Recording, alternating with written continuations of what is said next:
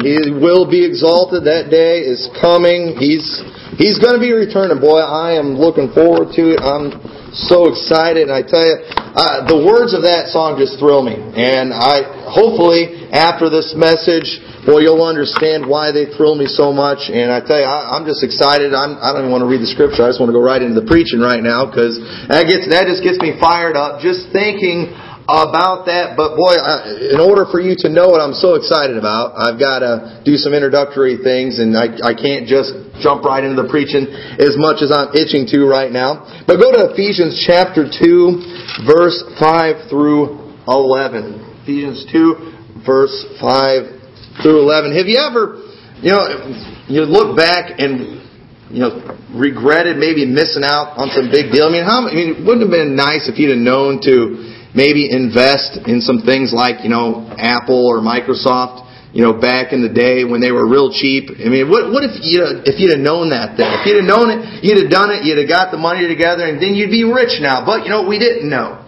And you missed out on an opportunity, and, uh, you know, you, you think, man, if I could go back in time, I would do this or I'd do that. Well, the great thing about the Bible and some of the things that are uh, waiting for us the Bible does tell us ahead of time what is going to happen, and we don't have to miss out on some great things.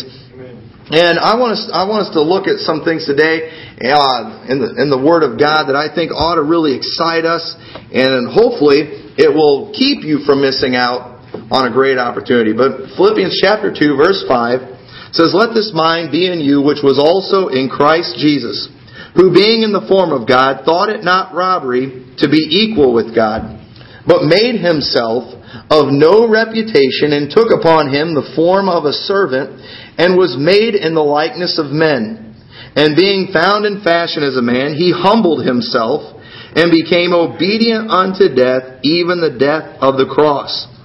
Wherefore God also hath highly exalted him, and given him a name which is above every name, that at the name of Jesus every knee should bow of uh, things in heaven, and things in earth, and things under the earth, and that every tongue should confess that Jesus Christ is Lord, to the glory of God the Father. Now this day has not come yet where every tongue confesses that Jesus is Lord. I don't know about you, but I'm looking forward to that day. There are some people I cannot wait, and this I might be having a bad attitude about this, but there are some people I can't wait to see them bow the knee before God. I think about some of our leaders that we have in this country. Uh, I think about some of the people who call themselves an atheist, and I'm looking forward to seeing them bow the knee and, and pronouncing that Jesus Christ is Lord, they're going to do it someday. Satan himself is going to someday bow the knee before God. The most powerful people, the most, the most outspoken, obnoxious people that just mock and criticize religion. I mean, the intelligent, the quote, intelligent group, the smarter than you scientists that are out there that, you know, no more than us ignorant, simple-minded Christians. I'm looking forward to seeing these people bow the knee before God. I'm looking forward to seeing Charles Darwin bow the knee before God, bow the knee before the Creator. That day's going to come. It hasn't come yet, but it's going to come. A day where all the world will know the truth about the one that we serve, Jesus Christ. Right now, we live in a world today where people they've accepted lies. They don't know the total truth, and they don't they don't understand it all. Someday, though, that they will. Today, but today it's not that day. We live in a world where the name of Jesus is mocked, blasphemed, hated, and even some cases unknown. I mean, it's said today, mean, Jesus Christ the one that God has highly exalted, the one who has a name that is above every name. You can't turn on a television without hearing people say Jesus Christ in a derogatory way. Without hearing them say, you know, oh my, and, and God, and then putting an expletive after it. You can't go, I mean, you can, can't walk down the street hardly without hearing the name of God blasphemed and the name of Jesus Christ blasphemed. We're not in this day yet. But we're coming to that day. The world through the help of places like Hollywood and the liberal news media, has successfully made Christians and Bible believers look like we're the weirdos. They'll call us things like bigots, narrow-minded, Bible thumpers, right-wing extremists, or even things like simple and ignorant. Just because we follow the Word of God instead of what they call science. Which, by the way, changes all the time. All the time is changing. Uh, thank God the Bible, it doesn't change. But this kind of attack, it's stronger today probably than ever before. And it's been said so loud for so long that many Christians, it's like they've started to believe what the world is saying about us. And they've made many Christians even change what they believe. I'm not going to get into a lot of the false doctrines and things, but there's a lot there's a lot of false doctrines that have come that a lot of religions are teaching because the scientific group has made them feel foolish. You know, they, well, we've got to believe in creation as Christians. You know, the Bible says God created the world, but you know, let's throw in that gap theory in there so we can explain the millions and billions of years and the dinosaurs and all that, which isn't biblical at all. But they've been told so long that they're ignorant and that they're wrong, that they're changing things and changing the Bible, and we don't want to do that. They've even made us just silent. There's some things we don't want to talk, that churches don't want to talk about. They don't want to say anything about it. They'll look like they're ignorant. And really, in some cases, they've even made Christians where they're almost embarrassed for people to find out that they're a Christian. They want to, they'll do everything they can to try to hide who they really are. They will do like Peter who Peter, when he started, when they kept saying, hey, you're one of the disciples, he began to curse. Why would he start cursing? Well, because a follower of Christ isn't going to use that kind of language. He decided he was going to, he started talking like a lost person. And it got him off their back. Oh, yeah, that's not one of Christ's disciples. And we're the same way. We'll, I mean, we'll do everything we can and really, I mean, we act like sometimes as Christians, we ought to be the most victorious people in the world, but let's face it, many Christians today, eh, even though they're not, listen, if you are saved today, you're a winner. As far as I'm concerned, as far as the Word of God is concerned, you are on the winning side, but yet we many times act like we're the losers. And I, I and it kind of reminds me of some different sports fans. There's three different kinds of fans. I think there's the fair weather fan. All right, that's me. I'm just going to be honest with you. With a lot of sports, okay, today's Super Bowl Sunday. I don't care. My team's not there. Okay, and you know, I, I like the Bears, but you know they didn't do very good this year. At first, I was kind of paying attention at first, and they were doing good. Then all of a sudden, it went downhill, and I'm like, I oh, forget it.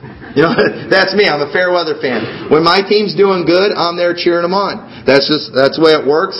Um, there is the diehard fan. Now those are the ones that hey, it doesn't matter how bad their team stinks. You say something against their team, man, they're not they're not going to appreciate it. I mean, they'll wear the clothes. They don't care. I mean, their team could have just gotten trounced, and they'll still they'll gladly and proudly, you know, they'll wear the Chicago Bears or uh, Chicago Cubs or whatever. I mean, I mean, people even wear St. Louis Cardinals clothes. Why they would do that, I have no idea, but they will they will wear that diehard fans. you probably guess what fan I am after saying that. But uh, just just diehard and Cub fans, boy, they're really like that. They're, I mean, just diehard. I mean, no matter how bad they stink, seems like that stadium's always full of people. And then you've got, and this is this is probably me more with the with the Cubs is the embarrassed fan. It's like, yeah, I, I like the Cubs, but you know, I don't advertise it too much. I've told you before when I worked at Walmart in the factory, you know, there was a lot of rivalries between the guys. You had the Cub fans, the White Sox fan, and the Cardinals fans, and then the fans of something else that nobody cared about. But they were always kind of fighting with each other. And whenever the Cubs were doing bad, which was most of the time, everybody liked to pick on the Cub fans. You know, they like, you know, if the Cardinals would play the Cubs and beat them, you know, they'd be every time they go by on that day saying stuff and just kind of making fun of you. And I was I, I was a Cub fan, and one of the years the Cubs did really good. They went to the playoffs, almost went to the World Series. The year of the uh, Bartman incident. If you're a Cub fan, you'll remember that. And I, you know, but I remember I kind of I kept it quiet most of the time because you know I was like I didn't want to deal with all that stuff, and especially when I knew my team stunk. And I'm like I'm not getting in those arguments.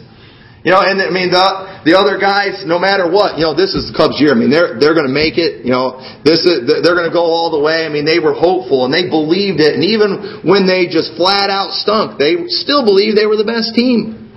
But then there was me. I just I kept quiet, didn't want to say anything. If people pressed me, I'd tell them, yeah, I I tend to be I tend to be a Cub fan, but you know, I kind of acted like my team was losers. and In that case, it was true. It usually is. It usually is true with them. But for Christians, we should never be like that. I mean, we ought to be the diehard. And right now, it doesn't really, in a lot of ways, it doesn't look that good. We do constantly see the name of Christ blasphemed. We see Him mocked. We see Christians portrayed as all kinds of things on the te- on television, except for anything that's good. And it's real easy to think, man, we're losing right now. And it does seem that way on the surface, but we know the way it's going to end. We know what's going to happen. Jesus Christ will be exalted. That day is coming. But the type of fan that you are, it shows really what you think or how much you care about your team. So I obviously don't care that much because I said I, I am fair weather with some of them. I am embarrassed on some of them. But what the way the world thinks about Jesus, or the reason the world thinks the way they do about Jesus, there's a reason that they think the way they do. And as Christians, we, we know better. We shouldn't fall for this. But they look at the first coming of Christ. And if you look at the first coming of Christ, you can kind of see where they get some of their ideas and where they're coming from. Think about it. When Jesus Christ first came, he was born in a manger. He was born in a little town of Bethlehem. Nobody knew. They, I mean, it was no big deal. And nobody cared. Even when his uh, his parents tried to find a place to stay where she could have that baby, they had to do it in a stable because there was no room for them in the inn. Nobody paid attention. You know, these days, uh, we see all the time whenever some celebrity is going to have a baby. I mean, it's just this huge deal. I mean, oh my goodness, you know, Beyonce is going to have a baby, you know, or all the, everybody just goes crazy over it. I told you before, I'll never forget when Brad Pitt and Angelina Jolie had one of their kids. I mean, the people were so excited to see it, and they didn't want everybody seeing the baby and, you know, flashing pictures of it and stuff. And so they had a wax figure made of their baby. And I remember they had these wax figures of Brad Pitt and Angelina Jolie holding a wax figure of their baby, and it's surrounded by photographers taking pictures of it. It was in the front of a magazine. A picture of a wax figure of some celebrity's kid. And I'm thinking, who cares? I mean, who really cares? But people obviously cared. People obviously wanted to watch. They were watching the news about it. They were they were buying the magazines. People did care. We're always hearing about these things, and people think that that's a big deal. I mean, just look at all that happens. I mean, You know, everybody's excited. I don't even know if she's had the baby yet. You know, the princess over in England, isn't she supposed to have a baby or something? You know, I mean, that, oh, oh, that's royalty. A new, you know, prince is born or whatever. I mean, everybody's going to get all excited about it. But when Jesus, and people, because of that, they think, hey, this is a big deal. This is something really great. But when Jesus was born, nobody paid attention. Nobody cared. Nobody noticed. Now, heaven noticed. There was a multitude of heavenly hosts that the shepherds saw. Those shepherds knew. Mary and Joseph knew. But that was about it.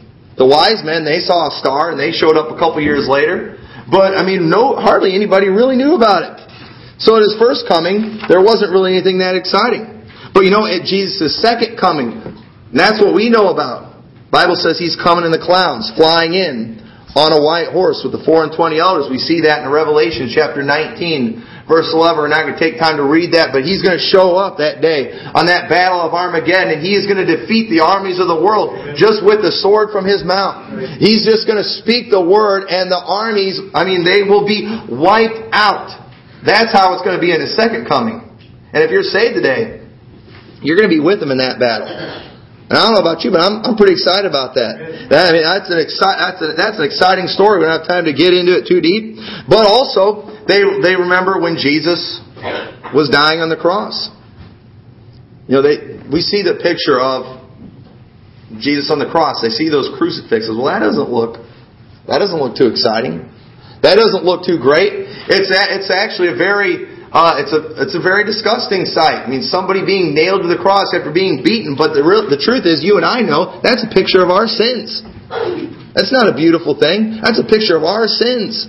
It's a disgusting thing. It's beautiful to us because we understand what He was doing for us on that cross. But you know what? Our Savior, He didn't stay on that cross. I like crosses. I'm all for crosses and things, but I don't think we need to have a cross with Jesus on it. He's not on that cross anymore. He's not in the tomb anymore. He resurrected from that tomb. He's ascended to heaven. He's not there anymore. But, I mean, think about his Jesus' disciples, the, the opportunity they missed. Jesus told them, I'm going to be delivered in the hands of sinful men and I'm going to die. And three days later, I'm going to rise from the dead. But you know where all the disciples were when Jesus rose from the dead? They were all hiding. They were all in hiding. I mean, imagine being there when the stone is rolled back and Jesus comes walking out. I mean, think about how great that was. I mean, the soldiers couldn't handle it. They just fell over like dead men. They just got scared and boom. I mean, just fell down like, I mean, just like they were dead. Probably fainted. Scared them. But imagine, Jesus told them it was going to happen. And they missed it. They could have been there. I mean, they should have, in all reality, with the things that they were taught by Jesus Christ, there is no reason at all why they should not have been at the cross and said, hey, do like Moses told the children of Israel, look and live. Remember when Moses, he put that serpent on the pole after they'd been bit by those fiery serpents and they were going to die.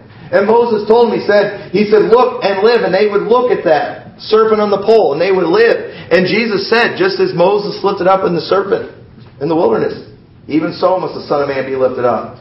When we look at Jesus Christ on that cross, it's a picture of our sin, and when we call on Him for salvation, He saves us. They should have been preaching that there at the cross. I mean, can you imagine? I've heard some great messages on the cross, but imagine if they could have been preaching it while it was happening. But no, He was there alone. For the next three days, they should have had a revival meeting going on there at the tomb. Hey, folks, come and see the place where the Lord's laying. He's not going to be here much longer, folks.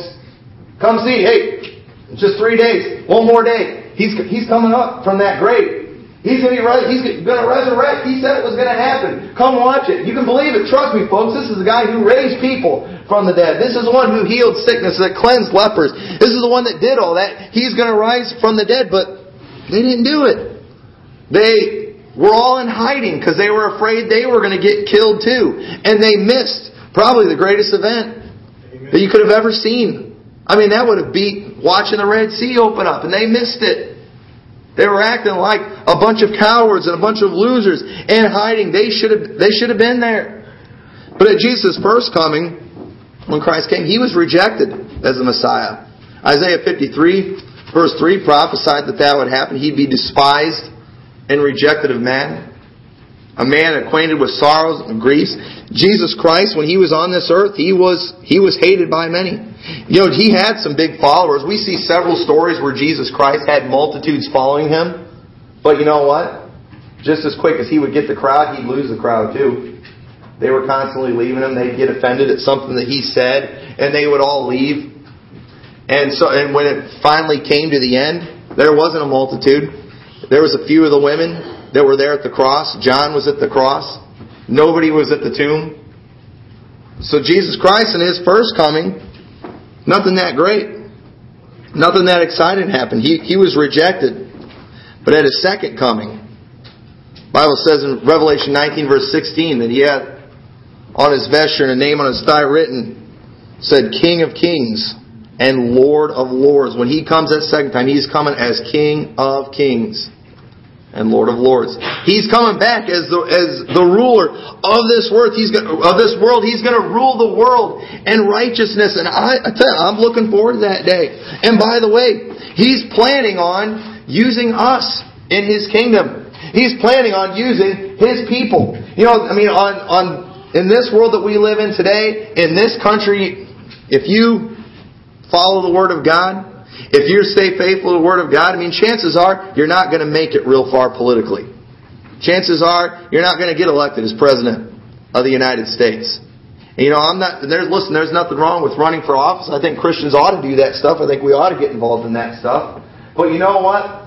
I'm not real interested in moving up politically on this earth because it's temporary. And let me tell you, people in this country, they'll turn on you fast. I mean, they will turn on you fast. They will love you one day and hate you the next day. I mean, you ever see these presidents' approval ratings, the way they're just roller coasters? Like, how fickle are people? I mean, me, it's always disapproval across the board, you know. But uh, they, it's how, it's how they are. But you know what? I'm thinking about when the true King of Kings comes and He sets up His kingdom on this earth. And I want Him to use me. I'm, I'm interested. I'm more interested in that. That's what I'm looking forward to because that day is coming. At Jesus Christ's first coming, we see him being cursed and mocked on the cross. We see people spitting on him. Listen to the lost world. That's not a pretty picture. That's not anything that great. That's not exciting. Hanging on a cross, being mocked, being spit on. I mean, being, being made fun of. How horrible that was. But at his second coming, a multitude that no man can number will cry, The Lord God omnipotent reigneth. We see that in Revelation chapter 19, verse 1 through 6. In heaven, a multitude that no man can number. In unison, singing, The Lord God omnipotent reigneth. Singing many of the words to the Hallelujah chorus.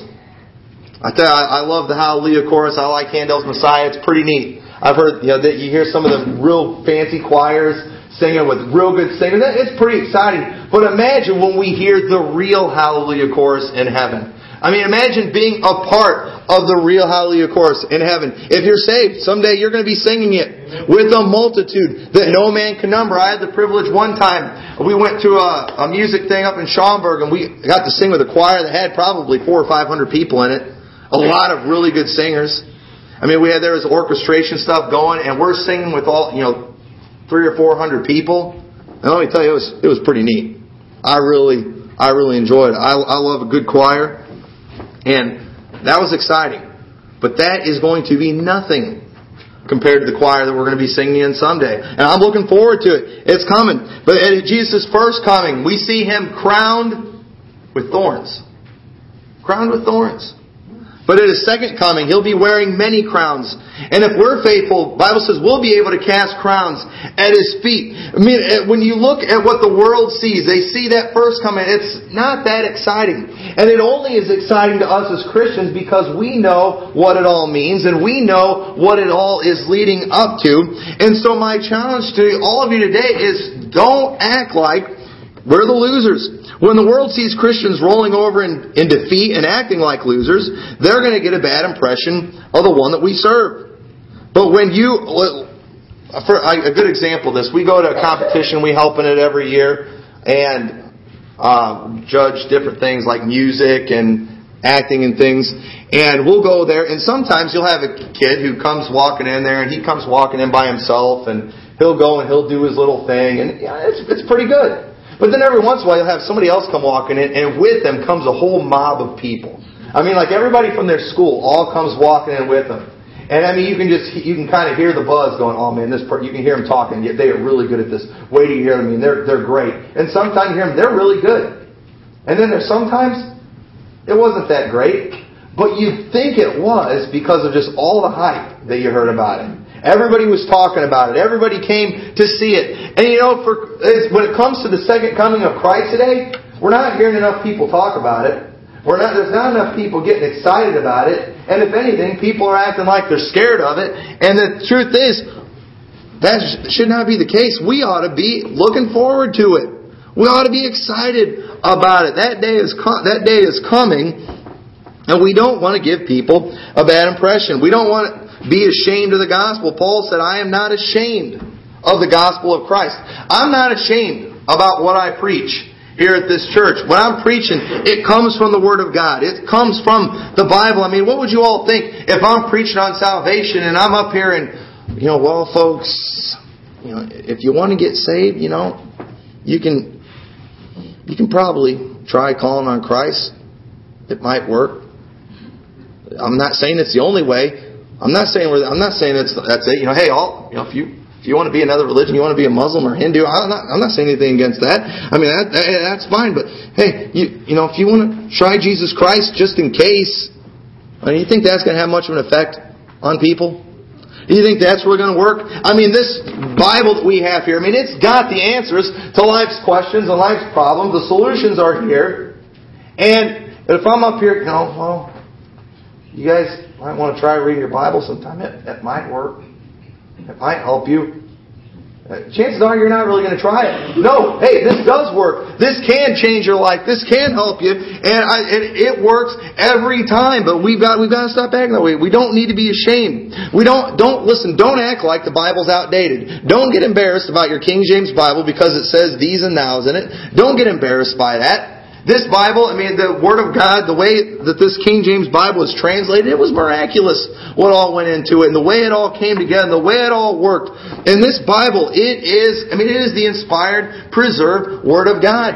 I'm not going to get embarrassed about it because it says these and nows and go buy a Bible that's a little more updated with the lingo and with the common jive. I'm not going to do that. I'm not going to get embarrassed because it uses the term man a lot instead of, you know, mankind or doesn't use enough womans and go buy me a gender neutral Bible Because I don't want to offend any of the ladies. I'm not going to do that. I'm not going to, I don't need to do that. This Bible is not outdated. It applies as much today as it ever did. We don't need to change anything on it. Well, that Jesus is the way, the truth, and the life. We're going to offend all the Muslims if we put that in there. We need to change it to Jesus is a way, a truth, and a life. That's just a little difference. No big deal. Hey, no, don't be embarrassed. Jesus is the way, the truth, and the life. We don't need to change it. We don't need to make it sound better. We don't need to do anything with it. Don't be ashamed of the Word of God. It's not outdated. Don't let people make you think that you're ignorant because you choose to follow the Word of God. I mean, call them out on it. When people try to tell me that this Bible's outdated, and when they try to tell me about all the mistakes in the Bible, and they try giving me some definition somewhere. I was like, so you're going to put, you know, they'll be like, you're putting all your faith and trust in the Bible? And then we get embarrassed. Listen, turn around. And say, you put all your faith and trust in a dictionary? I didn't remember God promising to inspire a dictionary. I don't remember that anywhere. I don't remember Him saying He'd preserve it. I don't remember God even saying that He wrote a dictionary. But we do see that He has a Word that He promised to preserve, that He promised to inspire. We have that. Don't let people make you think you're ignorant because you don't go along with the modern day science. Listen, it, it, it changes all the time. I mean, if you look, we don't have time to go into it, but some of the way that they come up with some of these things, I mean, it is absolutely insulting to human intelligence the things they try to shove down our throats. I like taking our kids to museums and things, but tell you, they got a creation museum in Kentucky that if you ever get a chance, you got to go there. It's one museum where you're not going to get evolution shoved down your throat. And just the stuff that they try to teach us, I mean, my kids see right through it. And they, they it's, it's ridiculous. Don't make them think you're ignorant. I think they're ignorant. And you know what? It's not that I think that they're stupid. I'm not trying to insult them. The Bible says of this they are willingly ignorant. Scientists on purpose have to ignore the Word of God. Real science is going to back up creation. It's going to back up Noah's flood. It's going to back up the Bible every time. But the Bible says of this, talking about creation, that they are willingly ignorant. They ignore it on purpose. It's kind of like politicians. They, you know, they'll ignore, ignore lots of things. They've got their little agendas they try to push. And whenever the other side goes and gives they just, they ignore so much. And that's what many of the science scientists are doing. Don't let people make you think you're ignorant. Start learning to skillfully use the sword of the Spirit. Get excited about it. It's like, you know what? Hey, I wonder if there's anything else maybe we, I don't want to do like the disciples and miss out on something like that. I, am going to I'm going to read through this whole Bible. I'm going to read it. I'm going to study it. I'm going to memorize. It. I'm going to learn how to use it. I want to know how to give an answer to every man that asketh of the hope that is in me. I'm going to study this Bible and learn how to use it. But when you're uh, when you're ashamed to do the things that show that you're a Christian, it really is an insult to God. I mean, what would you all think of me if I said, if you're like, hey, Pastor Tom doesn't wear, wear a wedding ring. I wonder why he doesn't wear a wedding ring. Well, I don't, I don't want folks to know I'm married. Why not? Why? Why she? You think my, my wife? Well, she wouldn't appreciate that one bit. And I tell you, a lot of folks today, they don't. Uh, it's like they they want to hide the fact that they're a Christian. I don't want to dress like a Christian. Well, why not? What do you have a problem with that? What are you ashamed of? There's nothing to be ashamed of. And you, I mean, you may say that dress standards are made by men, and that may be true. But you know, we just thought, I'm not, and I'm not even saying what all you have to do, but you ought to do it in a way that you feel represents God. And say, well, how is that? Well, one example that's not going on in this country today very much. If you're a man, dress like a man. If you're a woman, dress like a woman. All right, that's that's pretty that's pretty simple. And uh, if we if you do that, you're going to avoid a lot of the problems. Number and then two, wear clothes. All right, that wear clothes. This time of year, that's fine. You know, it's cold out. But that's another thing too. People today, uh, that's that's just a side note there. But when you're disobedient to the commands and the principles of the Bible, uh, when you're disobedient to the Bible, it shows that you obviously don't think there's a whole lot of credibility to it. Listen, I believe in this Bible. I, that's what, I'm, not, I'm not ashamed to use it. I'm not ashamed for people to see me with it. I know it works. I know that church is going to help people. I'm not ashamed for people to see my car out here at the church. I'm not ashamed for people to see me walking into this church. I'm not ashamed to take some of those tracts and when I see people tell them about my church and give them out. I mean, I'm not ashamed of it. I want to tell people about it. I know it will help and we've got it. We've got to be ready to do that. I challenge you. Take some of those tracts. Give them to people. I was talking to a guy just yesterday and he was talking, he just made the comment. It's like, you know, I don't go to church as much as I should. He didn't even know I was a pastor or anything. And he'd made that comment. I was like, well, hey. Pulled out a track. You decide to go. Here's one you can go to. Told him I'm not ashamed of it. I know, I know it'll help. I'm not ashamed to tell people about Jesus Christ. I know He'll change their life. I know He'll save their soul. And I'm not ashamed, I'm not ashamed to follow what the Bible teaches.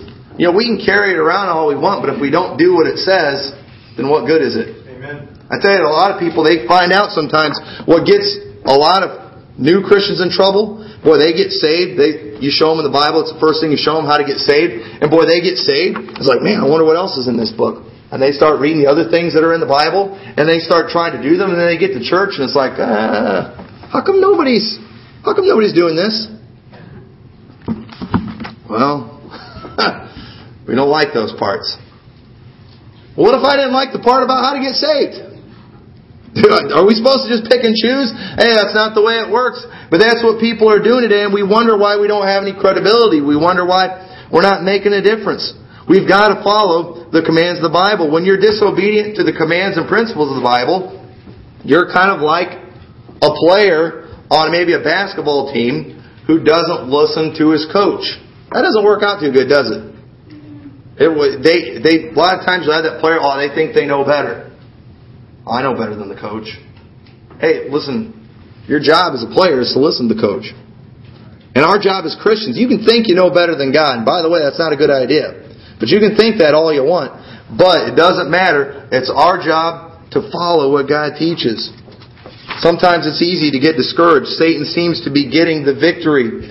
But God sees what's going on. Listen, God knows full well what the situation is in the world. God knows what's going on. He knows what everybody's saying. Well, I just I just heard a new poll that you know, 50, you know now it's 51 percent of religions don't even believe in a hell anymore.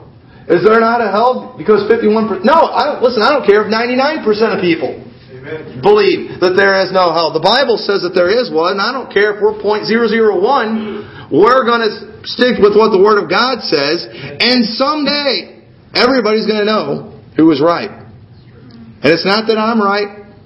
It's that the Word of God is right. That day is coming where He will be exalted. That day is coming where Jesus Christ is going to rule and reign on earth. That day is going to come where every knee will bow. And I don't know about you, but I, I always like, I don't like when I'm behind on things. I like being one step ahead if I can. And I, I would rather, instead of doing it when everybody else is doing it, I'd rather be doing it now, doing it ahead of time. I, you, you can be you can be able to say that hey yeah I was there. I, I believed in him when the rest of the world didn't. I was serving him. I was following his commands when the rest of the world wasn't. That day is going to come where Jesus Christ is going to rule and reign on earth where every eye will see him. But in the meantime I want to be able to say that hey I was serving him before I even saw him. I was serving him because I trusted his word. What it what and Jesus himself you remember might remember the story where Thomas he wasn't there at the gathering. He missed the first church service after the resurrection. He wasn't there that day. And Jesus Christ showed up. And they all saw him. And boy, Thomas shows up the next time and is like, they're all, man, hey, Jesus was here. I don't believe it. Not until I see it myself. When I see the you know the nail prints in his hands and I stick my hand in that hole in his side, I'm not going to believe it. And Thomas didn't believe. But then the next week, just in case, Thomas showed up for church. Jesus Christ showed up again. He looks at Thomas. He says, Thomas, behold my hands and my side. And Thomas, he looked at him then and he said, My Lord and my God. Thomas, all of a sudden, now he believed like everybody else. He said the right thing, but you know what? Jesus wasn't very impressed with him. Jesus said, Thomas, because you've seen, you believe. Blessed are they who have not seen and yet believe. That's you and I today. We haven't seen Jesus Christ. We haven't seen. I haven't seen him yet, folks. I haven't seen him yet, but I'm going to someday, and you're going to someday. And the question is, what side are you going to be on when he returns? Are you going to be on that winning side? If you're saved today, if you believe in Jesus Christ, you're on that winning side. You're on the winning side. And I challenge you to now. What we need to do is start acting like it. Start acting like it. We are on the winning side. Jesus Christ is going to be exalted. Don't worry about what it looks like now. You know, the chances are, more than likely, we've seen the Bible, it's probably going to get a little bit darker before it gets better. It's going to get worse before it gets better. But you know what? Let's stay faithful. It's coming. It's almost like a movie. The first time maybe you watch a suspenseful movie, boy, you're on the edge of your seat. You're wondering what's going to happen. But then after you've seen it the second time, you shouldn't be on the edge of your seat anymore. You know what's going to happen. You know it's going to turn out all right. Well, we have the book of Revelation. We have the Word of God. We know what's going to happen. So no matter how bad it gets, we need to realize it's going to be okay. His day is coming, and I want to be serving Him when it does. So let's all stand together, our heads bowed and eyes closed.